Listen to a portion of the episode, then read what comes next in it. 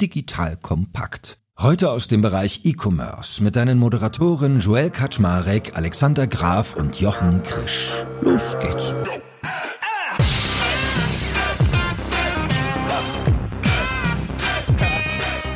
Hallo Leute, mein Name ist Joel Kaczmarek. Ich bin der Geschäftsführer von Digital Compact und da ich heute tierische Allergie habe, freue ich mich, dass ich wieder meine beiden E-Commerce-Granten Jochen Krisch und Alex Graf an meiner Seite habe. Die beiden können dann heute nämlich viel, viel mehr sagen als ich, wenn wir über vertikale Hersteller bzw. vertikale Eigenmarken reden. Bisschen gedacht als die Fortsetzung unserer letzten Folge, wo wir ja über Marktplätze geredet haben. Und wir haben uns überlegt, was können eigentlich solche Player machen, die bis dato vielleicht von den Innenstädten lebten und jetzt gucken müssen, wo der Traffic herkommt. So, und ein Beispiel, was wir aufgreifen werden, wird H&M sein, weil das einen ganz interessanten Weg beschritten hat, aber es gibt auch noch zahlreiche andere, also es wird heute bestimmt sowas fallen wie Esprit, wie Inditex, wie Deichmann, wie New Yorker, S. Oliver, Tom Taylor, Decathlon. Ah, also, heute viele, viele spannende Unternehmen. Ihr beiden, moin, schön, dass ihr da seid. Hallo Joel. Moin, moin. Alex, äh, du als geneigter H&M-Kunde, ja, kaufst du da? Nein. Ehrlich, oder? Ich habe das ja schon in diversen Podcasts öfter mal gesagt, dass es quasi für Menschen, die relativ groß sind, in den klassischen Einkaufsläden nichts gibt. Das sieht dann irgendwie so extrem schlabberig aus. Das ist dann für besonders voluminöse Menschen gedacht. Das würde mir noch reichen. Aber weder bei H&M noch bei Pico und Kloppenburg gegenüber von unserem Büro in der Innenstadt in Hamburg finde ich auch nur eine Hose, die mir ansatzweise passen würde. Obwohl ich gucke ja gerne Bachelor mit meiner Frau. Ist jetzt modern geworden, äh, modern geworden, dass man jetzt Hosen trägt, die zwei Handbreit über dem Knöchel enden. Wenn das jetzt der neue Standard ist, dann könnte ich vielleicht doch was Passendes finden. Aber gut, du hast ja ansonsten auch so einen Lebensvorrat an Nakitano-Klamotten, wenn ich mich nicht täusche, oder? Das stimmt nicht. Ich habe ein, äh, ich lege mir immer wieder einen neuen Vorrat von äh, Son of the Taylor T-Shirts an, weil ich bin ja so ein T-Shirt-Mensch und habe, glaube ich, die günstigste Hose, die es irgendwie ähm, gibt in meiner Größe von einer meiner äh, Lieblingsmarken. Das ist Carhartt. Davon habe ich relativ viele. Gut, so, aber zum Thema. Nimm uns doch mal ein bisschen mit hinter die Kulissen von H&M. Also vielleicht fangen wir mal mit H&M. Jetzt kommt ein kleiner Werbespot. Aufgepasst! Wusstest du, dass HR-Teams heutzutage mit mehr Aufgaben denn je konfrontiert sind? In der aktuellen Studie HR Trends, die Zukunft der Personalarbeit 2024 von Sage, wurden HR-Teams aus sieben verschiedenen Ländern und über 20 Branchen befragt, um top aktuelle Insights in der Entwicklung des Personalwesens zu geben. Sage entwickelt HR-Tools und Software für dein Unternehmen, um Lohnabrechnungen, Personalmanagement, Buchhaltung und mehr zu vereinfachen. So, und die Studie von Sage zeigt unter anderem, dass ganze 91% der HR-Teams angeben, dass ihre Arbeit Arbeitsbelastung im letzten Jahr zugenommen hat, aber gleichzeitig glauben 79 Prozent der Befragten, dass Automatisierung ihre Prozesse zukünftig verbessern und Zeit sparen kann. Ebenfalls spielt auch KI eine große Rolle. Derzeit nutzen etwa ein Drittel bereits Chatbots wie ChatGPT in ihren Prozessen und circa drei Viertel der PersonalleiterInnen sind sich bereits sicher, dass KI die Arbeitsweise im HR revolutionieren wird. Du merkst, die Studie ist vollgepackt mit Statistiken, überraschenden Erkenntnissen und Tipps für HR-Führungskräfte, die vorankommen wollen und zeigt eine Momentaufnahme der sich stetig wandelnden Rolle von HR heute. Am besten schaust du dir die Studie HR-Trends, die Zukunft der Personalarbeit 2024 selbst an. Unter digitalkompakt.de slash Sage, S-A-G-E, kannst du sie dir komplett kostenlos herunterladen. Und wie immer findest du alle Infos auch auf unserer Sponsorenseite unter digitalkompakt.de slash Sponsoren. Werbung Ende. Schreibung an. Dann können wir immer darauf referenzieren und dann hangeln wir uns mal durch unterschiedliche Fachthemen durch. Was willst du denn wissen zu H&M, außer dass die extrem schöne Klamotten in der Innenstadt verkaufen und in den 90er Jahren irgendwie äh, so hottest Shit waren und das nicht mehr sind? Lass es mich machen. Ich bin ein bisschen positiver H&M gegenüber eingestellt, weil ich, weil ich finde, die haben sich sehr gemausert in den letzten Jahren und machen viele schöne Projekte, fördern Startups, in Anführungszeichen, oder nutzen Startups, so muss man es vielleicht sagen, aber haben halt mit ihren Hausmarken echte Probleme. Also Sie sind mit anderen Marken, also H&M ist ja auch H&M Group, also mit Weekend und äh, wie sie alle heißen, zum Teil schon bei Zalando unterwegs und haben für H&M, also ihre Hauptmarke, haben sie eigentlich noch keinen Weg gefunden. Sind jetzt online relativ groß geworden durch den Corona-Boom, hat aber auch nicht ausgeglichen, was sie da verloren haben. Aber rotieren halt so ein bisschen. Ich finde auch, wenn ich mir die Seite angucke und, und, und da drauf gehe, jetzt bin ich auch kein, kein Modefreak oder so, aber sie haben ihre bestimmte Probleme sehr geschickt gelöst. Billige Produkte bieten sie an, indem sie gleich Dreierpakete oder Zweierpakete an T-Shirts etc. machen, also dass sie den Warenkorb entsprechend hinbekommen. Also was ich damit sagen will, sie, sie stehen jetzt online nicht so schlecht da, sind aber in einem Wettbewerb natürlich mit ähm, Zalando, About You und diesen Anbietern und müssen sich halt überlegen, ob sie tatsächlich auch dort ihre Ware anbieten wollen. Du hast es ja gesagt, bisher waren sie in den Innenstädten und in den Einkaufszentren. Da profitieren sie natürlich im Prinzip von dem Traffic, der da ist. Den bekommen sie online nicht so. Jetzt ist die Frage, bei den H&M-Fans ist es kein so großes Problem. Die suchen halt danach oder gehen auf die Seite. Aber die, die halt nur mal so vorbeispazieren, gibt's nicht mehr. Die gäbe es halt jetzt bei, bei Zalando oder bei About You. Und ähm, jetzt ist H&M diesen spannenden Weg gegangen aus meiner Sicht, also im Grunde auch absurden Weg, aus einer Monomarke einen Marktplatz bauen zu wollen oder Partner dazuzunehmen. Die nennen das eigentlich ganz schön H&M with Friends. Und ich bin positiv äh, gestimmt, aber da kann jetzt Alex mal sagen, warum das Quatsch ist. Also wir reden hier immerhin von einem Konzern, der 22 Milliarden Euro Umsatz macht, 180.000 Mitarbeiter, dem auch ganz spannende Marken gehören, die vielleicht ein oder andere gar nicht H&M zugeordnet hätte, wie End Other Stories, ähm, Co, The Found, Arcade. Die finden ja auch schon einzelne Läden tatsächlich in den Innenstädten. Das läuft ja nicht alles unter H&M, sondern einige von denen haben ja auch einzelne Läden. Und nun ist es so, dass ich, wenn ich auf die H&M-Seite gehe und Marken aufklappe, ich zum Beispiel auch Marken finde wie Superdry. Ja, oder Crocs, diese Schuhmarke, die H&M ja nicht wie ein Marktplatz anbietet. Also nicht Superdry verkauft auch H&M, sondern H&M ist dort selber der Händler. Sie verkaufen also die Superdry Sachen an den Endkunden. Sie kaufen also bei Superdry ein. Deswegen ist es gar nicht richtig zu sagen, H&M wird ein Marktplatz, sondern H&M wird ein Händler.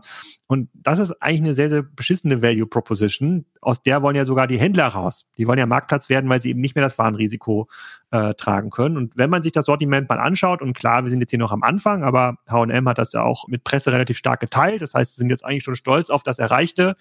Da muss man sagen, dass jetzt irgendwie zehn verschiedene Paar Crocs und 13 verschiedene Items von super dry, irgendwie nicht so den riesen Unterschied machen und man da nur davor sitzen kann, Kopf kratzen und sagt, was soll das jetzt eigentlich? Also warum, um Gottes Willen, muss H&M seine bisher relativ klar positionierte Marke mit solchen Dingen verwässern? Also und auch noch verwässern mit Anbietern, die in ihren Kern-Items ein wichtiger Wettbewerb sind. Also das macht doch hinten und vorne gar keinen Sinn. Also ich finde, das macht sehr viel Sinn und ich würde korrigieren. Das haben sie jetzt groß gespielt und groß spielen müssen, weil sie mit Kampagne gestartet sind. Also eher PR-seitig eigentlich den Nutzern, den Kunden verplausibilisieren, warum jetzt plötzlich auch Partner da sind. Aber im Grunde ist es noch ein Testcase. Das machen sie jetzt in Schweden, das machen sie in Deutschland mit ihren Hauptmarken und weil die Deutschen so affin sind, habe ich so aus der Mitteilung heraus ähm, gelesen. Aber deswegen eben nur wenige Produkte. Und ich würde auch sagen, das ist jetzt erstmal ein Testballon. Also wenn ich da so reingehe und mir das angucke und zusammenklicke im Warenkorb, habe ich das Gefühl, das ist zwar nicht als Marktplatz, aber es scheint ein eigenes Lager zu sein, wo sie die ganzen zugekauften Marke haben. Es muss jetzt ja auch kein großes sein, weil es wirklich nicht viele Produkte sind. Aber also das heißt, du hast schon, das ist getrennt. Also du bekommst zwei Pakete, das sagen sie dir dann auch, und das ist nicht so integriert, dass es jetzt wirklich so klassisch über, über die, die H&M-Prozesse laufen würde. Ich stimme dir aus der Handelssicht, stimme ich dir zu. Im Grunde ist es Quatsch oder hätte mir auch nie vorstellen können, dass jemand wie H&M das so macht. Aber was sind die Alternativen, die sie haben? Und das meinte ich ja vorhin.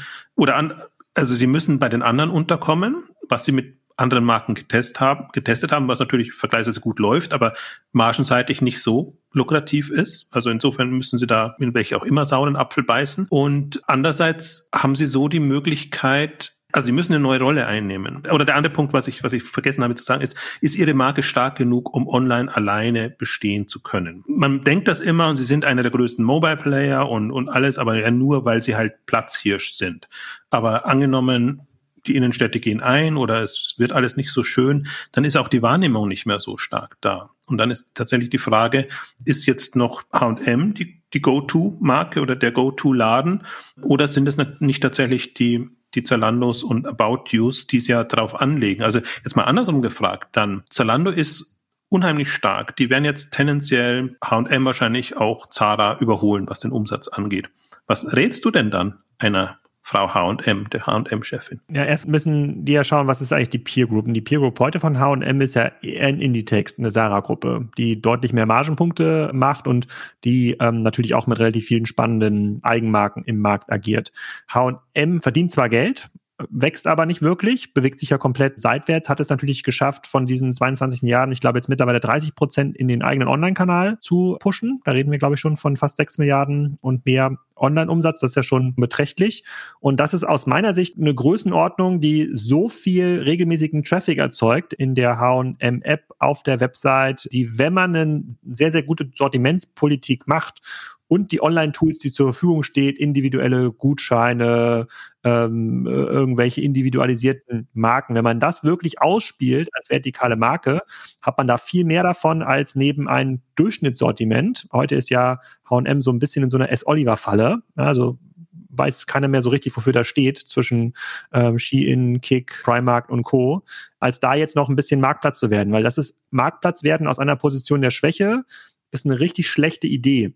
Also, weil das hilft halt keinem. Das hilft H&M in seinem Kernsortiment nicht und es hilft eigentlich auch diesen Fremdmarken nicht, die da drauf sind. Und wenn man schon Marktplatz werden möchte, also wenn man quasi eine strategische Stoßrichtung haben will, dann möchte ich doch Marken oder Produkte auf meiner Plattform haben, die ich selbst im Kern nicht anbieten kann für meine Kunden, damit die länger auf meiner Plattform bleiben, damit sie mehr kaufen, damit sie, in, damit sie das Ziel haben, nochmal wiederzukommen. Aber um Gottes Willen will ich doch keine Superdry T-Shirts in meinem Shop anbieten, mit denen ich mich dann selber kannibalisiere.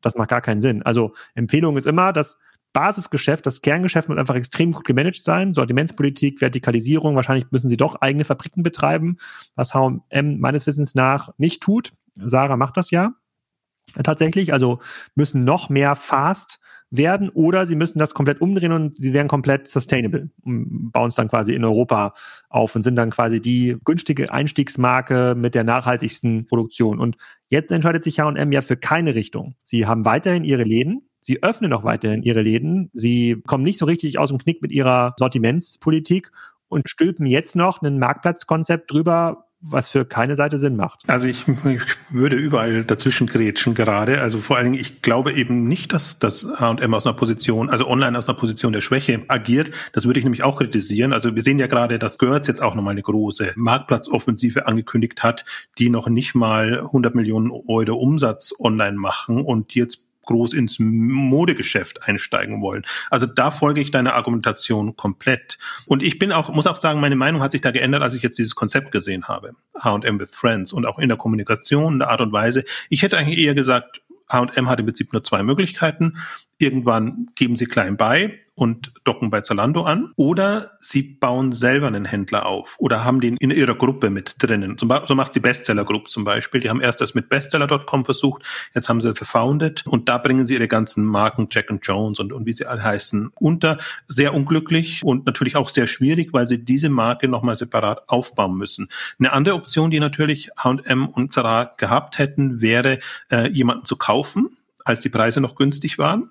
Also dass man tatsächlich einen, einen Asus, einen Zalando, About You etc. übernimmt oder sich beteiligt. Auch Bestseller Group ist ja da ein Beispiel. Die haben überall ihre zehn Prozent an all den genannten Plattformen. Und dann hat man so eine Fallback-Position, auf die man gehen kann. Und der dritte Weg tatsächlich, und da bin ich sehr viel positiver gestimmt. Ich geh, rechne mal gar nicht mehr mit den Filialen. Ich gehe mal davon aus, die Filialen haben eh keine Zukunft. Die sind jetzt sehr stark ausgedünnt worden, sind immer noch über 2000, also im Grunde viel zu viele. Das geht jetzt noch eine Zeit lang, aber die, die Frage ist, kann H&M das Online-Geschäft entsprechend hinbekommen? Und natürlich ist es ein Neuerfinden. Das ist kein H&M, wie man es bisher kannte, sondern das ist ein neues H&M. Für mich ist im Prinzip die Frage, mache ich einen eigenen Händler oder baue ich mein vertikales Modell Richtung Handel um. Und das Interessante bei H&M ist, sie haben Selfie übernommen. Selfie ist eine Secondhand-Plattform. Und man findet ja H&M-Produkte gar noch nicht so häufig online, außer bei H&M, aber eben auf den ganzen Secondhand-Plattformen. Und für mich ist Secondhand auch immer ein gutes Sprungbrett, um irgendwann mal auch in den Neuwarenbereich einzusteigen. Und so denke ich mir, so nehme ich H&M gerade wahr. Sie wissen noch nicht, wo sie am Ende landen wollen, aber sie haben unterschiedliche Optionen, die sie jetzt austesten. Testen einmal Zalando mit ihren anderen Marken, testen einmal quasi zugekaufte neue Handelskonzepte oder Plattformkonzepte und sie testen jetzt eben bei H&M, ob das mit einem, in Anführungszeichen, Partnermodell, ich würde es auch nicht Marktplatz nennen tatsächlich, also mit so einem Modell äh, funktionieren kann würdest du denn der H&M-Chefin empfehlen, mit der Kernmarke auf Salando zu gehen? Also ich finde jetzt, ich hätte es wahrscheinlich so empfohlen und, und gesagt, es führt gar kein Weg dran vorbei. Also guckt, wie es macht und guckt, dass er es dann noch macht, wenn ihr die besten Karten habt. Weil ihr dann noch Konditionen bekommen könnt, die irgendwie passen. Also dass die Verhandlungsstärke noch da ist. Deswegen je länger sie warten und sie, je sie größer sie Zalando werden lassen, und die haben jetzt ja auch die 10 Milliarden Umsatz übersprungen und beim, beim GMB sind sie noch höher. Im Grunde hätte man das schon vor drei, vier Jahren sich überlegen müssen. Ja, oder die andere Alternative eben tatsächlich etwas selber zu bauen. Und für mich das Interessante bei H&M verfolge ich jetzt ja durchaus auch so am Rande immer schon eine Weile. Also eigentlich eher resignativ, muss ich, muss ich sagen. Aber was, was man bei H&M verfolgen konnte, dass sie unterschiedlichste Ansätze getestet haben. Also ob und wie sie so einen Marktplatz hinbekommen oder ob und wie sie Marken integrieren können. Also Arcade ist so ein, so ein Beispiel oder A-Founded. A-Founded heißt das, gell? Ähm, A-Found, so rum. Ähm, A-Found ist auch so ein quasi Second-Hand im stationären Bereich, aber als Marktplatz konzipiert. Arcade ist ein Handelskonzept mit anderen Partnermarken, also eher Händler als vertikaler. Und so sehe ich, dass sie offline wie online unterschiedlichste Ansätze jetzt getestet haben.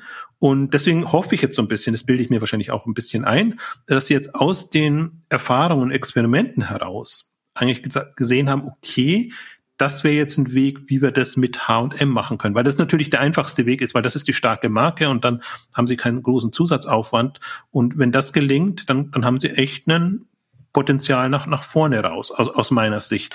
Also wenn ich jetzt mal davon ausgehe, dass das professionell läuft und dass es nicht nur so ein, jetzt ist Marktplatz gerade hip und jetzt lass uns mal Marktplatz machen, äh, Thema ist, dann denke ich mir, nicht so unsmart, wie sie das äh, gerade angehen. Ich wollte mal den Schiri hören hier, der jetzt quasi beide Seiten sich anhören konnte und was überzeugt dich und sich und sich überlegt, in welchem Fall würde es denn Sinn machen, ein Superdry-Produkt, was es überall im Internet gibt, auf H&M.com zu kaufen? Also ganz unabhängige jetzt quasi Meinungsbildung hier, Joel. Wie, wie schätzt du das ein? Naja, ich glaube, dein Superdry-Beispiel ist jetzt vielleicht valide, aber ich finde, Jochen hat schon einen Punkt, wenn er sagt, man macht eigentlich Trial and Error auf mittelgroßer Flamme mit verschiedenen Strategieansätzen und guckt, was wie verfängt. Und dann brauchst du natürlich die Disziplin, hinterher die richtigen Schlüsse draus zu ziehen und vielleicht auch Sachen abzudrehen, die nicht funktionieren. Wir können es ja mal ein Stück weit übertragen jetzt auf weitere Player, weil der Faktor mit Zalando ist halt so ein Ding. Den hatten wir auch schon ganz vielen Stellen mit Amazon. Die Frage nach der Abhängigkeit. Also möchte ich mich großen anderen Plattformen gegenüber abhängig machen? Was denkt ihr denn dazu? Ich, ich glaube halt, man sieht ja schon bei den kleineren, führt ja kaum ein Weg vorbei. Die haben ja alle sind alle irgendwann eingeknickt. Erst ist Zalando das Feindbild, da gehen wir gar nicht hin. Witzigerweise eben nicht nur die, die Marken und die Hersteller, auf die es Zalando natürlich besonders abgesehen hat, sondern auch Hersteller. Also gerade in der Corona-Zeit, das war ja eigentlich auch der Punkt, oder deswegen hat Zalando ja auch sein Connected Retail-Programm, das dann eben auch Händler plötzlich, ich glaube, habe Hersteller gesagt, ne? Händler meinte ich, dass Händler bereit sind, zum großen Feind Zalando überzulaufen. Deswegen glaube ich, für die kleine, also Zalando erfüllt die Rolle Innenstadt Schrägstrich Mall für viele. Und das ist der Grund, warum sie irgendwann einknicken. Aber aus Zalando-Sicht finde ich das auch toll. Also super, dass man den Stand erreicht hat. Aber aus Sicht der kleineren Anbieter ist das absurd. Also das kann sich nicht rechnen und die schaufeln sich ihr eigenes Grab, weil tendenziell, also Zalando kann ja doppelt abkassieren oder machen das ja auch.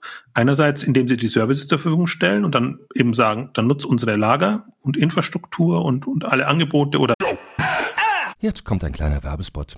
Aufgepasst. Du kennst es doch sicherlich auch. Der Frühling ist im vollen Gange, es müsste mal wieder geputzt werden oder auch ausgemistet. Also wir haben das Thema auf jeden Fall gerade, denn nach unserem großen Live-Treffen von unserem Business Club Makers and Shakers missten wir gerade unseren ganzen Keller aus und dabei gibt es auch Dinge, da habe ich gar keine Lust, die aufwendig ins Internet zu stellen, sondern suche Hilfe. Und zwar haben wir da einen spannenden Partner, den kennst du bestimmt auch schon, denn mit Rebuy kannst du deine gebrauchten Artikel, wie zum Beispiel Bücher, Musik, Filme oder Technik wie Smartphones, HiFi und vieles mehr verkaufen. Komplett stressfrei, ohne lästige günstiges Erstellen von Anzeigen und vor allem ohne stressige Kommunikation mit KäuferInnen. In nur 30 Sekunden findest du heraus, wie viel Geld du für deine Artikel bekommst und wenn dein Artikel im Lager von Rebuy angekommen ist, bekommst du das Geld ganz automatisch schon sechs Tage später ausgezahlt. Also, mach's wie wir, spar dir doch einfach das Text- und Abfotografieren deiner Schätze und besuche direkt Rebuy. Unter digitalkompakt.de slash Rebuy habe ich dir eine Weiterleitung eingerichtet und alle Infos findest du wie immer auch auf unserer Sponsorenseite unter digitalkompakt.de slash Sponsoren. Werbung Ende. Vermarktungsmöglichkeiten, also dass sie da über Provisionen abkassieren. Oder, das zweite fällt mir jetzt nicht mehr ein, ärgerlich. Aber weißt du, wenn ich jetzt mal im Kopf so durchgehe, bei uns schräg gegenüber vom Büro sind ja hier die Wilmersdorfer Arkaden. So, da hat man H&M drin, aber auch ganz viele andere Marken, über die wir ja schon mal geredet haben. Sowas wie Esprit, sowas wie Decathlon, Deichmann ist daneben, früher war mal New Yorker drin, S. Oliver, Tom Taylor sind ja so Lieblingsbeispiele von euch. Wenn wir jetzt mal Innenstadt-Wegfall als Trafficbringer als unsere Strategiemaßnahme oder Strategiefaktor betrachten, was würdet ihr denn an deren Stelle alle tun? Weil H&M ist ja relativ groß, mächtig, gute Markenbekanntheit beim Kunden und, und, und. Aber was macht so ein Ulla Popkin oder ein New Yorker oder eben ein Esprit? Ist die uncharmante Variante ist immer aufgeben. also auf jeden Fall die Retailfläche ähm, aufgeben. Aber erstmal müssen diese Unternehmen ja einen hervorragenden Job machen für ihren Endkunden, egal ob es irgendwie online ist oder in der Innenstadt. Die müssen irgendwie ein Produkt haben, irgendeine Value Proposition und offensichtlich schafft New Yorker das ja auch, wie auch immer sie das machen. Ich war jetzt, glaube ich, seit seit, seitdem wir quasi aus dem Osten äh, rübergezogen sind, nicht mehr bei New Yorker vor mittlerweile ja 25 Jahren oder so oder noch länger, fast 30 Jahren. I don't know. Aber wenn das Produkt gut ist, wenn das gewollt ist, wenn sie es irgendwie schaffen, den Endkunden zu erreichen mit Marketingaktivitäten, dann spielt ja erstmal das erstmal Prio Nummer eins. Und dann ist ja die Frage, schaffen Sie diese Bekanntheit zu übersetzen in einen Kanal, bei dem Sie selber den Kundenzugang behalten? Das wäre immer zu bevorzugen. Denn wenn du selber den Kundenzugang hast, der nutzt die Kundenkarte, der geht in deinen Laden, der geht was auch immer, dann kannst du ihn wieder ansprechen. Wenn du von einem Kanal abhängig wirst, bei dem du diesen Kundenzugang nicht mehr kontrollierst, Zalando wäre so ein Kanal, ja, der Kundenzugang wird dann weiterhin von Zalando kontrolliert, dann wäre das erstmal schlecht. Deswegen kann ich mir aber trotzdem eine Mischform vorstellen. Also ich kann mir durchaus vorstellen, dass man bereit ist, bis zu 20 Prozent seines Umsatzes auf marktplatzähnlichen Geschäften zu tätigen. Einfach um seine Kernprodukte, sein Kernsortiment irgendwie bekannt zu halten, auch im Umlauf zu halten. Und wenn die, wenn den Kunden dann die H&M-T-Shirts gefallen, die sie bei ähm, Zalando kaufen, dann schauen sie sich auch mal an, was es bei H&M direkt gibt. Das heißt, so einen Zielsplit muss man sich vorstellen können. Da fand ich, was der Snox-Gründer im Kassenzone-Podcast gesagt hat, auch extrem interessant. Die sind ja schon in Richtung dieses Splits unterwegs. Ich glaube, die sind jetzt bei 60 Prozent Direct-to-Consumer und die kommen ja aus einer reinen Plattformwelt. Die kommen ja von Zalando. Es geht ja, es geht ja auch anders rum. Das heißt, wenn man sich so aufstellt, wenn man die Prozesse hat, wenn das Produkt gut ist, wenn die Marketingfähigkeiten gut sind, den Endkunden zu erreichen, dann kann man sich das auch leisten, 20 bis 25 Prozent auf Marktplätzen zu machen, um das Volumen ähm, laufen zu halten. Ich würde mir jetzt aber, äh, ich kann mir gut vorstellen, weil diese Fragestellung für viele dieser Marken, die du genannt hast, ähm, äh, S. Oliver, Esprit, die Fragestellung war nie, relevant, weil die hatten diesen direkten Zugang in der Innenstadt. Ja, mit der Ladentür hatten sie den Endkundenzugang, der jetzt so ein bisschen wegbröckelt oder in vielen Lagen halt auch sehr, sehr stark wegbröckelt. Fängt es jetzt an, sehr, sehr spät, dieser Groschen zu fallen und sich zu überlegen, wie stellen wir uns online auch in einem H&M-Fall, was seine komplette Produktion kontrolliert. Klar, es sind Auftragsfabriken, da produzieren auch ein paar andere drin, aber das kontrolliert die komplette Marke. Dort 20 Prozent aufzugeben, zu sagen, okay, um meine Marke zu managen auf einem Salando, auf einem About You, auf einem Alibaba, auf einem ASOS.com, gebe ich dort Kernsortimente hin, die für Traffic sorgen und meine Marke aktiv halten, weil das ist ja die, das ist ja die neue Innenstadt. Ja, die Eingangstür von Salando, das ist die Innenstadt, die man Salando halt zu einem sehr, sehr hohen Preis vermietet, zu einem wahrscheinlich höheren Preis vermietet, als die Innenstadtmiete ist. Und die langfristig natürlich unattraktiv ist, weil ich den Endkundenzugang nicht habe. Aber ich, wenn klar ist, ich brauche ein gutes Produkt und ich brauche den Endkundenzugang, können Marktplätze, echte Marktplätze durchaus eine Traffic-Rolle spielen. Was da halt neu ist für die meisten Unternehmen ist, es gibt keine gelernten Marketingkanäle, die 20, 30 Jahre lang funktionieren. Es gibt nicht mehr diese, man kann jetzt nicht mehr schnell mal Influencer-Krams machen, wie das About You gemacht hat 2013. Das war da cool, aber auch die müssen sich dem Fakt gegenüber sehen, dass alles teuer geworden ist. Alle Paid-Kanäle sind teuer geworden. TikTok ist immer noch kein adäquater Ersatz. Aber die, die es gut können, die es gut spielen, die das für ihre Märkte gut beherrschen, kleine Marken, dann mache ich mir gar keine Sorgen, dass die auch ein starkes Endkundengeschäft aufbauen und den Endkunden dann auch entsprechend halten, weil das sehen wir ja quasi bei allen äh, sozusagen Online-Aktivitäten, die Kunden lassen sich super kohortieren. Es kann total gut sein, dass ich bei fünf Läden online einkaufe, von denen Jochen noch nie was gehört hat und Jochen kauft bei vier anderen ein, sozusagen, und beide machen, und alle machen irgendwie 100, 200, 300, 400 Millionen. Ist alles möglich, aber es gibt eben nicht dieses,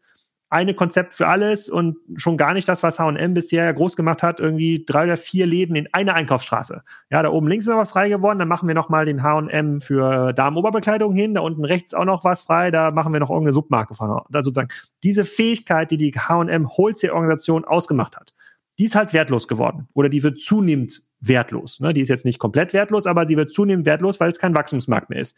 Und diese andere Fähigkeit zu entscheiden, was ist denn jetzt eine gute Lage online?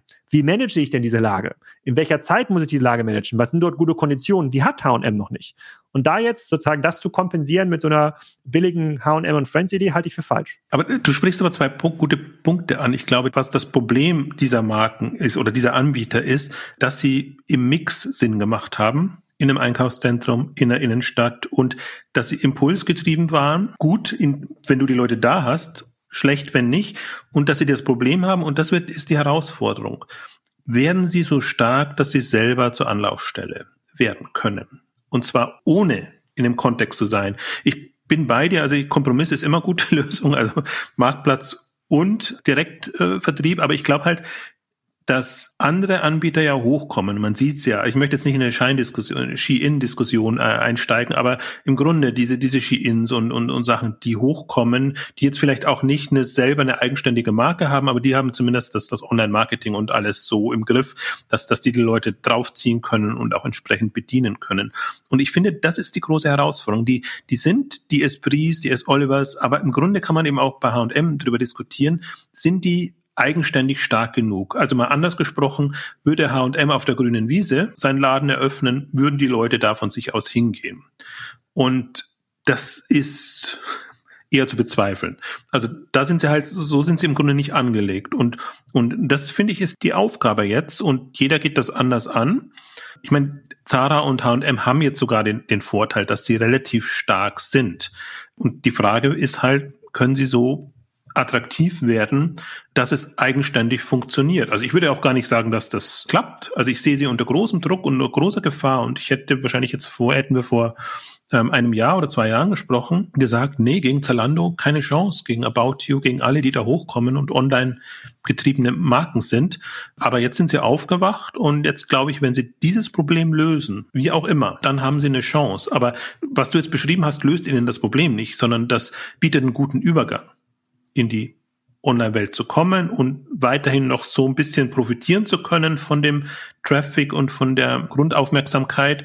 Aber es löst das Problem auch nicht. Also es ist verzwickt, würde ich mal sagen, weil ich fand genau diese Frage, die Alex gesagt hat, Zalando ist sowas wie die Innenstadt in digital mit höherem Preis, wobei wenn ich mir so die Mietpreise angucke in den Innenstädten, staut man ja eigentlich, dass die noch mehr Geld abnehmen können. Dass das genauso dieses Dilemma ist. Also gefühlt hätte ich jetzt gesagt, gerade diese kleinen Player haben noch gar keine Chance, sich eine eigene Online-Identität signifikant aufzubauen. Du wirst irgendwann austauschbar. Also du kannst ja auch gar nicht mehr, die Preise werden vergleichbar, der Service wird vergleichbar. Kleine neue schon. Also ich gucke, ich bin so ganz fasziniert jetzt so einen Revolution Race verfolge ich relativ intensiv, weil die jetzt auch eine Börse sind und das ist so ein Sport, ähm, Marke, also sehr funktional ähm, ausgerichtet, die es halt dann schaffen, also sie müssen auch Präsenz zeigen auf, auf allen Kanälen, aber die es schon schaffen, ich glaube, das sind bis zu 80, 90 Prozent ihres Umsatzes über den eigenen Shop zu machen.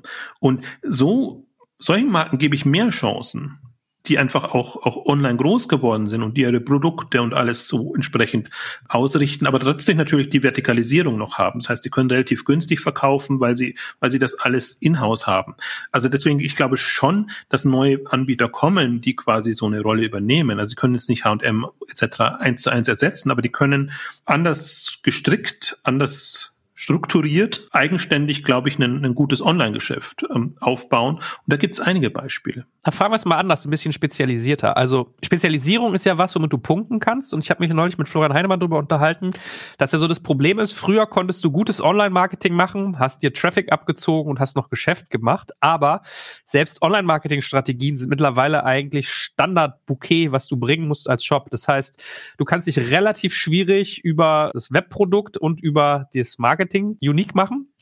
Und wir haben dann sehr viel über Kundendienst geredet, also so über Kundenerfahrungen, Net Promoter Scores. Also was würdet ihr denn sagen, ist für euch das wichtigste Beispiel, wenn Technologie und Marketing ein Stück weit Commodity werden, womit ich dann quasi als Vertikaler noch punkten kann gegen so ein Zalando? Das würde ich zurückweisen, dass das der Fall ist, weil dieser Technologie- und Marketing-Wettbewerb, den es ja immer noch gibt und der immer, immer noch geht, der macht schon noch den Unterschied. Also zeig mir doch mal einen Händler, der in der Lage ist, einen echten individuellen Voucher auszustellen. Also nur für die Marken, die du für Salando bestellt hast, kriegst du zu Ostern einen Voucher, der ist irgendwie 20 äh, Euro auf einen 40 Euro Mindestbestellwert, basiert auf den Marken, die letzten vier Einkäufe im Kassen hattest. So, hätte einen extrem hohen Effekt für dich, sozusagen, also sozusagen zieht dich wirklich in den Shop zurück und äh, hat, macht total Sinn für Salando zum Beispiel. In dem Fall kriegt trotzdem keiner richtig hin. Oder die Durchgabe der sozusagen des Waren Übertragung des Warenkorbs von der Webseite in die App oder das Abfragen sozusagen des Kundenkontos in der App. Also wir sind bei vielen Anbietern bei weitem noch nicht auf einem Commodity-Niveau und jede Stellschraube, die dann Salando zum Beispiel anzieht oder ein Amazon im Bereich von Kundenerlebnis, Service, erwarte ich ja dann auch direkt vom Wettbewerb. Klar wird das jetzt nicht mehr der Wettbewerb sein, wer kann irgendwie bessere Longtail-Keyword-Strategie bei Google umsetzen. Damit, das ist Standard. Das stimmt schon, das muss man machen. Aber du brauchst eine gewisse Größenordnung, um diese ganze Klaviatur überhaupt spielen zu können. Das kann ja ein kleiner gar nicht. Du brauchst ja wirklich richtig viele Leute, diese Online-Marketing, die technischen Fähigkeiten, die Performance-Fähigkeiten, die DevOps-Fähigkeiten haben, um das zu machen. Und da wird immer noch, das, da, da gibt es immer noch eine ganze Menge aufzuholen. Also ich würde das Argument ein Stückchen, ich nehme das mal mit mit dem Florian Heinemann, das bespreche ich noch mit ihm im nächsten Podcast. Nee, ich finde, das, das hat schon was. Also das, das ist schon die Falle, in der jetzt alle sich bewegen und mich freut ja in gewisser Weise so ein bisschen, weil ich predige jetzt seit bald 20 Jahren, das Geschäftsmodell macht den Unterschied. Und es ist nicht äh, immer nur sei Händler, bleib Händler und kauf Produkte ein und verkauf die Produkte, sondern die Frage ist, wie verpacke ich das? Deswegen gucke ich mir die ganzen Stitch Fix an, die ganzen Rent and Runways, Real Real und, und wie sie alle heißen, weil die halt nicht nur Produkte verkaufen, sondern drumherum einen Service oder Geschäftsmodell gebaut haben. Und das ist für mich auch der Unterschied jetzt ein Geschäftsmodell mit Mehrwert und Top ist was anderes als Kundenservice und Top zu machen. Deswegen würde ich da weitergehen. Und ich finde, wir haben immer, wir bewegen uns immer noch im Online-Bereich in der falschen Kategorie, weil wir Online-Handel als Handel sehen. Aber ich glaube, es funktioniert dann wieder gut, wenn du Abo-Modelle hast, wenn du eben, keine Ahnung, Convenience-Modelle hast. Wir haben auch immer wieder darüber gesprochen, eigene Lieferservices etc. anbieten kannst. Dann bist du unterscheidbar und so attraktiv, wenn nicht für die Masse, dann zumindest für die, die genau ähm, das auch, auch nutzen wollen. Und deswegen freut es mich so in gewisser Weise, weil wir jetzt endlich dahin kommen, weil kein Weg mehr dann vorbeiführt. Das war schon vorher so, da war man auch immer von Google abhängig und so. Ein Online, also SEO-getriebener Google-abhängiger Online-Shop war für mich jetzt irgendwie nie relevant, weil wenn ich mit meinen Stammkunden nicht arbeiten kann, sondern immer quasi über den Neukundentraffic mich da über Wasser halte, dann ist das ähm, nicht nachhaltig. Und das ist meine Hoffnung, dass einfach da jetzt auch nochmal Bewegung kommt und in, in die Themen kommt und neues Denken um sich greift und diese ganzen Modelle, die ich so favorisiere, nicht nur belächelt werden, sondern in so vor dem Hintergrund ernst genommen werden und dass man sagt, nee, okay, ich muss da ich hab's halt nicht mehr so einfach wie früher. Ich kann nicht mehr rein über Sortiment arbeiten, sondern ich muss auch wirklich, und auch nicht mehr allein über Online-Marketing zum Beispiel. Ich finde das auch immer so. Also mit, mit Marketing kann man immer was rausreißen, aber im Grunde, wenn man ein gutes Produkt oder ein gutes Angebot hat, dann sollte sich das selber verbreiten und überlegen. Und das ist ja mein, das ist mein Plädoyer. Das, wir sind jetzt ein bisschen anders eingestiegen, sind, deswegen sind wir so in die Richtung nicht gekommen, aber. Aber ist ein guter Punkt, weil, also ich habe mit Florian in dem Kontext Unicorns drüber gesprochen, muss man jetzt vielleicht noch dazu schicken. Ich glaube, der Baustein wäre wichtig gewesen zu sagen, weil da ist es halt wirklich so, wenn ein About You sich mit einem Zalando misst, kannst du davon ausgehen, dass die Online-Marketing-Kompetenzen, die Technologiekompetenzen relativ ähnlich gelagert sind. Plus, es kommt noch hinzu, dass dich ja Google und Facebook anscheinend viele Dinge gar nicht mehr ansteuern lassen, was deine Zielgruppe angeht. Das heißt, dein Instrumentarium wird auch noch verkleinert. Jetzt kommt ja aber noch der Faktor obendrauf, wenn ich jetzt irgendwie ein Esprit bin oder ein Tom Taylor, dass ich gar nicht diese Power habe. Und Florians äh, Take war auch auf das Thema, das zentral wichtig ist, eigentlich ein gutes Produkt zu haben. Und dann ist er immer der Kundenreaktivierungsonkel. Das heißt, er sagt, wie kann ich meine Marketingquote senken, indem die Kunden mehrfach bei mir kaufen, indem ich sie happy halte. Das heißt, meine Frage an euch wäre eigentlich, wenn ich jetzt ein vertikaler Hersteller bin, der sich mit einem Online-Markt konfrontiert sieht, wo das die Mall quasi heutzutage das Zalando ist.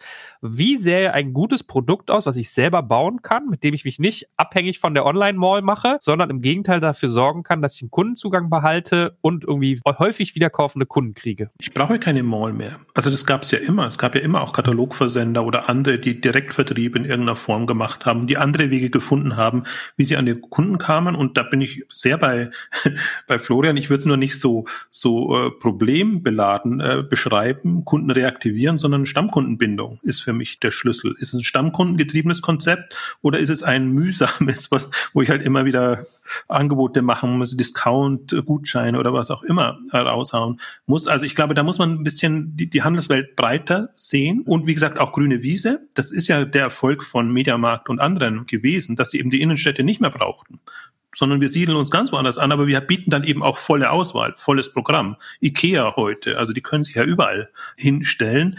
Deswegen, das gibt schon andere Ansätze und Denkansätze, aber wir haben halt in den letzten Jahren gesehen, wie diese Abhängigkeit von Innenstädten und diesen Mall-Abhängigkeiten zunehmend gestiegen sind und so haben die natürlich ihre eigenen Angebote gezogen.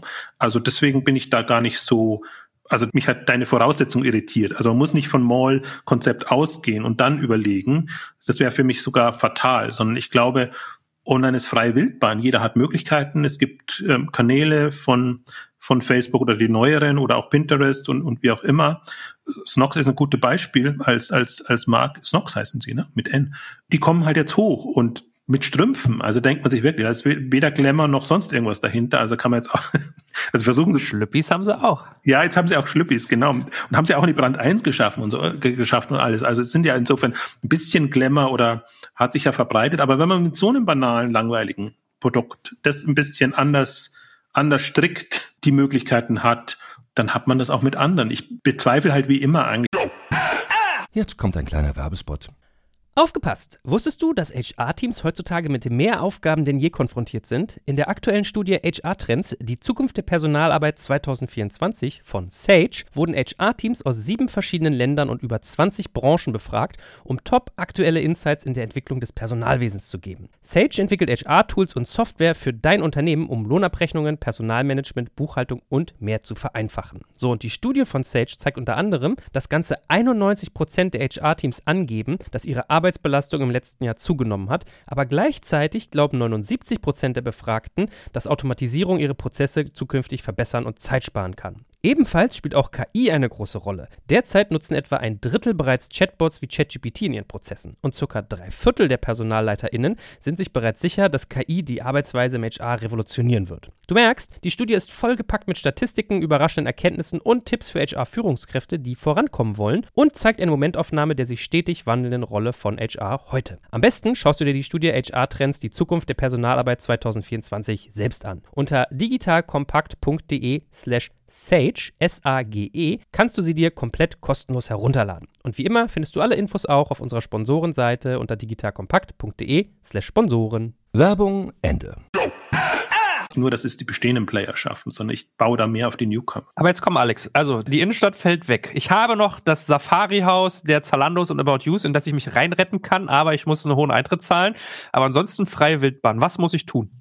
Undankbar, was? Es fängt, es fängt, es fängt, es fängt trotzdem bei dem relevanten Produkt an. Und da muss ich halt, bleiben wir bei, bei H&M, weil darüber haben wir die ganze Zeit gesprochen, muss ich mir halt fragen, ob dieses Fast-Fashion-System, wo sie links und rechts überholt worden sind von anderen günstigeren, schnelleren Anbietern, ob das noch zeitgemäß ist, ob man das nicht drehen muss, weil die Marke gibt das her, das könnten sie drehen Richtung Sustainable, Richtung europäische Produktion, da ist alles möglich, sie haben auch genug Submarken dafür so. Und gehen wir davon aus, sie finden sozusagen bei den Hunderten von Millionen Menschen in Europa haben sie ihre 50 Millionen, das ist ungefähr die Größenordnung der Zalando, glaube ich, agiert, 50 Millionen Kunden. Sie haben ihre 50 Millionen, 60 Millionen, wo sie wirklich ein, ein gutes Angebot bauen. Ja, preislich gutes Angebot, das Produkt selber ist ein gutes Angebot, Kauffrequenz ist hoch genug. Dann muss ich mich im ersten Schritt verabschieden von der Laden Legacy denke. Ich muss quasi, ich muss rauskommen aus diesem Modus. Ich bin quasi eigentlich, H&M ist ja eine Wholesale-Organisation, die die Ware in die Läden sozusagen shippt und die müssen es dann irgendwie abverkaufen mit Rabatten und Co. Davon muss man sich trennen. Ich brauche eine starke D2C Organisation und Fähigkeit, die muss auf dem Niveau von About You und Salando sein. Geht gar nicht anders in der Größenordnung. Bei 6 Milliarden Umsatz würde ich es erwarten. Ich würde gleichzeitig auch einen Teil der Organisation nutzen, um auf den anderen Plattformen mitzuverkaufen. Ich muss aber die Hoheit, die Handlungshoheit haben. Ich muss quasi wissen, dass das Teil, dass das temporär ist. Ich muss immer so attraktiv sein, dass ich in der Verhandlung mit dem Salando-Einkäufer einen extrem guten Deal finde. Exklusivität, gute Marketing-Reichweite, nur ein Teil meines Kernsortiments, nicht das ganze Sortiment, damit der Kunde immer auf meine Plattform zurückkommt und alle anderen Klaviaturmöglichkeiten, die auch Jochen gerade beschrieben hat, was jetzt Pinterest ist oder, oder TikTok, die kommen und gehen ja täglich. Dafür brauche ich ja quasi einen Teil der Organisation, die sich darum kümmert, dass da meine Marke immer wieder gespielt wird, um dann diese 50, 60 Millionen Kunden für H&M regelmäßig zu erreichen. Und da, da mache ich mir so, wenn man das auf der grünen Wiese zeichnen kann, mache ich mir keine Sorgen, dass du aus H&M einen richtig geilen Konzern bauen kannst. Nur ist quasi von dieser Organisation, die ich gerade beschrieben habe, gibt es halt kein, nicht groß bei H&M. Das ist quasi eine aus dem Legacy-Umfeld entstandene Online-Kompetenz, ja, ähnlich wie es bei Auto auch entstanden ist. Das ist quasi, die haben es geschafft, die Katalogkunden in den Online-Shop zu transferieren. Und momentan schafft es H&M, die Store-Kunden in den Online-Kanal transferieren. Aber sie schaffen es natürlich nicht, neue Kunden über neue Kanäle für den eigenen Online-Kanal zu begeistern. Das heißt, es ist immer noch darauf angewiesen, dass dann äh, irgendjemand in Kiel an der schon geschlossenen H&M-Filiale vorbeiläuft und dann sagt, okay, dann gehe ich mal auf die Webseite. So, und diese Fähigkeit muss umgebaut werden. Der Kern ist, glaube ich, gut genug. Ich will mich auch gar nicht aus dem Fenster lehnen und sagen, die müssten jetzt im Fashion-Sortimentsbereich was ganz anderes machen. Mir fällt es immer noch schwer zu sagen, wofür die eigentlich stehen, aber als so eine schwedische Marke glaube ich, ist das Potenzial riesig, dass man für das deutlich bessere äh, Ski-In äh, äh, Primat stehen kann und das auch machen kann. Die sind ja heute auch nicht angewiesen auf einen Salando. Noch nicht. Ja, aber wenn sie weiter so scheibchenweise Dinge ausprobieren, die langfristig gar nicht so viel Sinn machen, dann verspielen sie diese recht starke Ausgangsposition. Aber der Kern ist super. Ja, die Marke ist super, sozusagen, die haben viele Kunden, da kann man richtig viel draus machen, aber machen sie nicht. Auch der Weg ist jetzt super. Also ich würde da, da würde ich fast sagen, da sprechen wir in fünf Jahren wieder. Dann gucken wir uns an, wo steht Zalando, wo steht H&M. Also Zalando wird über alle Berge sein.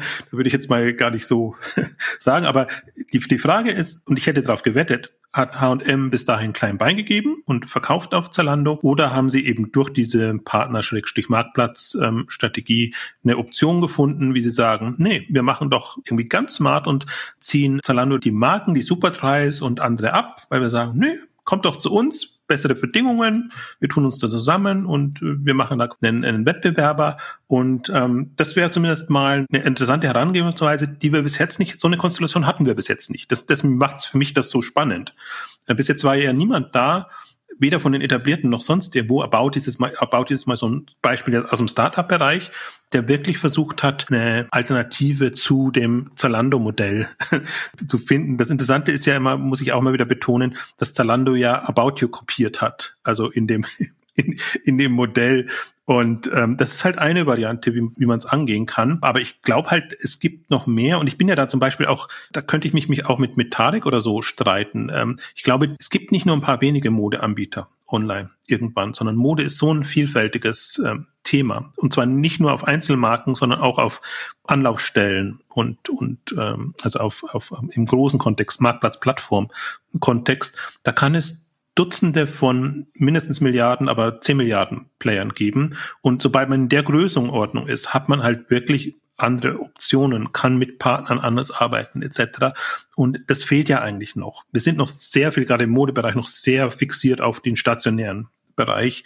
Und äh, jetzt haben wir mal ein Zalando, wir haben auch ein Asos, ein Buhu und, und wie die alle heißen, die online schon ganz gut unterwegs sind. Wir sind aber noch nicht in der Situation, dass wir überlegen, wie könnte eine Online-Modewelt aussehen und was braucht die alles und welche Bedürfnisse muss die bedienen. Also selbst im Plattformbereich sehe ich da noch sehr, sehr viel Spielraum leider auch mal ein bisschen blasphemisch gefragt.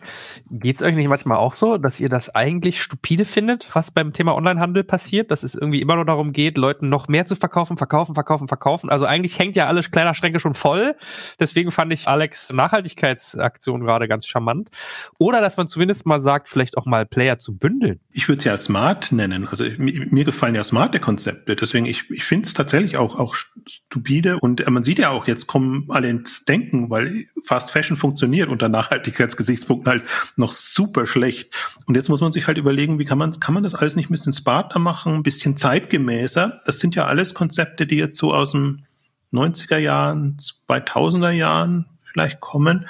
Das ist mein Ansatz dabei, meine Hoffnung dabei. Alex lächelt da so ein bisschen gönnerhaft. Das ist eine sehr breit gestellte Frage. Ist halt nun mal die Art und Weise, wie unsere Wirtschaft äh, und unsere Konsumwelt funktioniert. Aber klar würde ich mich auch mehr freuen, wenn ich, wenn hier irgendwie eine Jacke kaputt ist oder abgetragen ist oder dass man es irgendwie reparieren kann, ja, sozusagen. Aber es, es gibt dieses Manufaktum der Fashion-Welt nicht äh, bisher. Ja, aber jetzt guck, also jetzt gerade das Thema so so kritisch anzusprechen. Jetzt haben wir diesen ganzen Secondhand-Boom, der witzigerweise jetzt im Vergleich zu vor zehn Jahren auch funktioniert.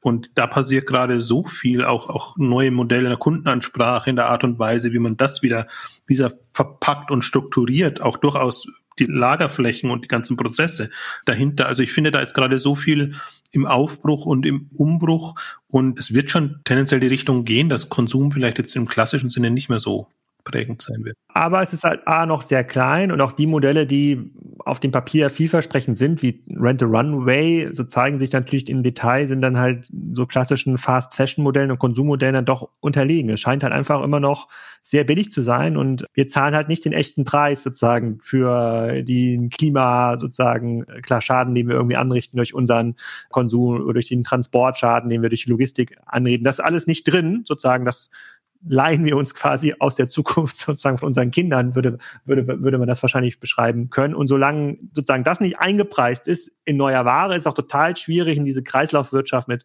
gebrauchter Ware zu kommen. Aber nichtsdestotrotz, das ist ja der Weg, an den es hingehen muss, ja, ökonomisch. Und das kann auch durchaus ein Weg sein, zu dem dann auch haben im Imschall. Ich glaube ja auch Arcade ist ja auch so eine Marke, die in diese Richtung ähm, aufge... Arcade nicht, Found ist, ist die... Found ist, Found ist, genau. Die Secondhand. Okay. Und wie gesagt, Zelpi als, als wirklich online Player. Aber war Arcade nicht auch dieses total nachhaltige Marken? Ach so, nachhaltig, ja. Aber ich dachte jetzt ja. mit Secondhand und, und, und, ja. und diesen Komponenten. Nicht ganz na, nur nachhaltig, glaube ich, sondern auf jeden Fall höherpreisig als H&M das normalerweise macht. Aber ich, aber vielleicht um, das hatten wir am Anfang hatten wir auch ein paar andere Marken hier reingeworfen, ja. Esprit ist Oliver. Ich sehe da genau die gleiche Chance. Also klar haben die jetzt nicht die Größenordnung wie in H&M, aber wenn das Kernprodukt gut ist, wenn sie es quasi in, schnell ins Drehen bekommen, wenn sie es wirklich aus einer, äh, sozusagen aus einer digitalen Perspektive denken, Marktplätze arbitragieren, engagieren, das irgendwie mitnehmen, sozusagen den eigenen Kanal stark aufbauen, ihre fünf, sechs, sieben Millionen Kernkunden finden. Es muss ja nicht jeder alle Kunden haben. Ich meine, das, das beste Beispiel ist HelloFresh, bei dem ich ja auch insbesondere immer umgezählt habe.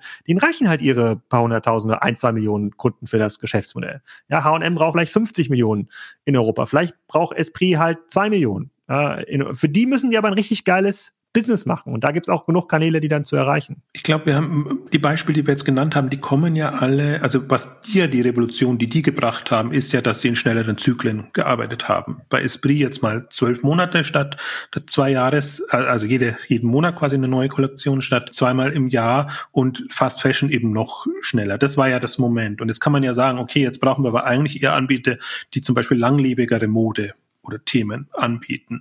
Und ich, ich glaube, so würde ich ein bisschen denken, dass womit sie groß geworden ist und was eigentlich Erfolgsfaktor ist, also das kann funktionieren, wenn man es eher reaktiv sieht, dass sie dann schneller reagieren können als so manche andere. Das wäre eine, eine Online-Kompetenz, mit der man gut spielen könnte. Aber ansonsten muss man sich vielleicht in eine komplett andere Richtung bewegen, dass man eigentlich wieder eine, eine Relevanz bekommt, die sie halt so in der Form nicht wirklich noch haben. Ich meine mal letzte Frage ansonsten, was wäre denn eigentlich mit Zusammenschlüssen? Also, wir haben ja teilweise bei Digital Compact öfters den Kollegen von Payback da. Der sagt ja immer, die große Antwort auf Monopolisten wären Zusammenschlüsse. Was wäre, wenn sich irgendwie ein S. Oliver, ein Tom Taylor und ein New Yorker zusammenschließen, mit denen sozusagen da was? Im Sinne von geteiltes Leid ist halbes Leid. ja, wir haben ja diesen Zusammenschluss ja im Bereich der Warenhäuser erlebt hier in den letzten Jahren, was ja für einen totalen Durchbruch dieses Konzepts gesorgt hat. Oder auch nicht. Ja. Also findet ihr kategorisch scheiße? Nee, so, so schon Dominik gegenüber nicht, nicht sagen. Es ist ein bisschen zu kurz gesprungen, weil das Zusammenschluss aus einer Stärke heraus ist super. Aber Zusammenschluss aus einer Schwäche heraus ist. Ich glaube, Salando würde wahrscheinlich einen 10 Millionen sozusagen Hilfsfund auflegen, um diesen Zusammenschluss zu ermöglichen.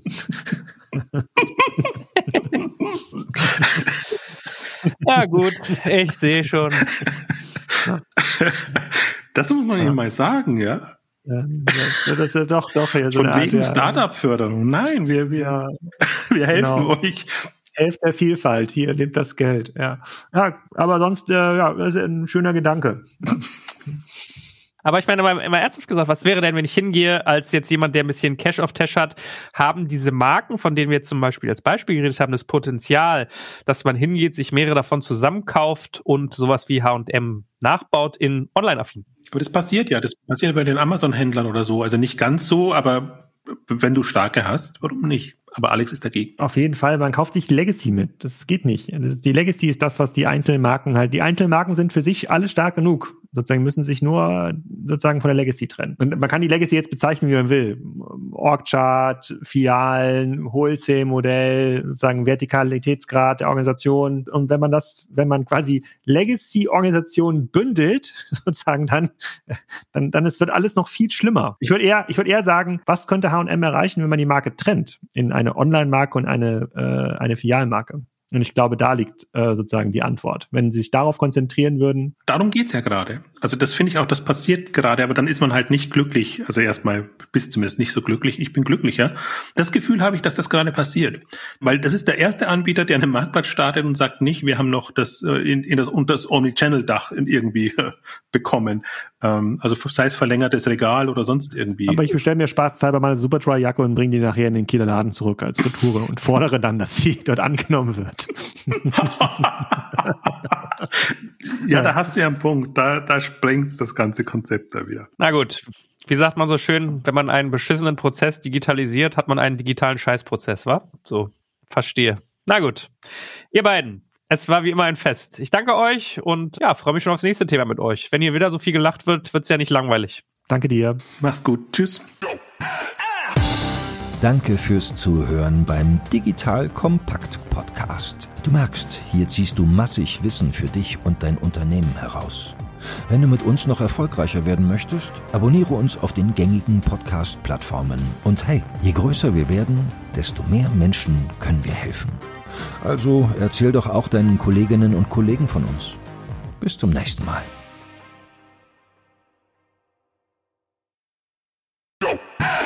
Jetzt kommt ein kleiner Werbespot.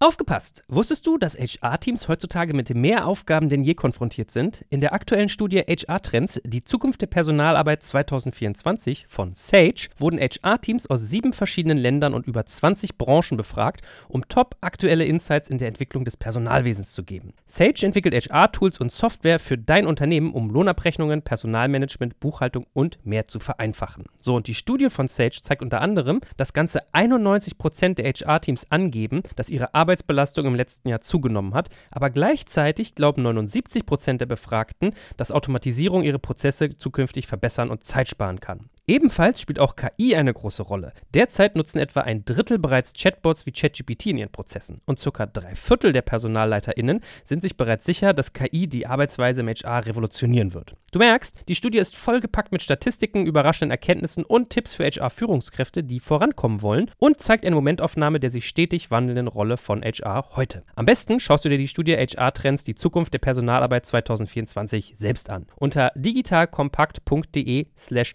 Sage, S-A-G-E, kannst du sie dir komplett kostenlos herunterladen. Und wie immer findest du alle Infos auch auf unserer Sponsorenseite unter digitalkompakt.de slash Sponsoren. Werbung Ende.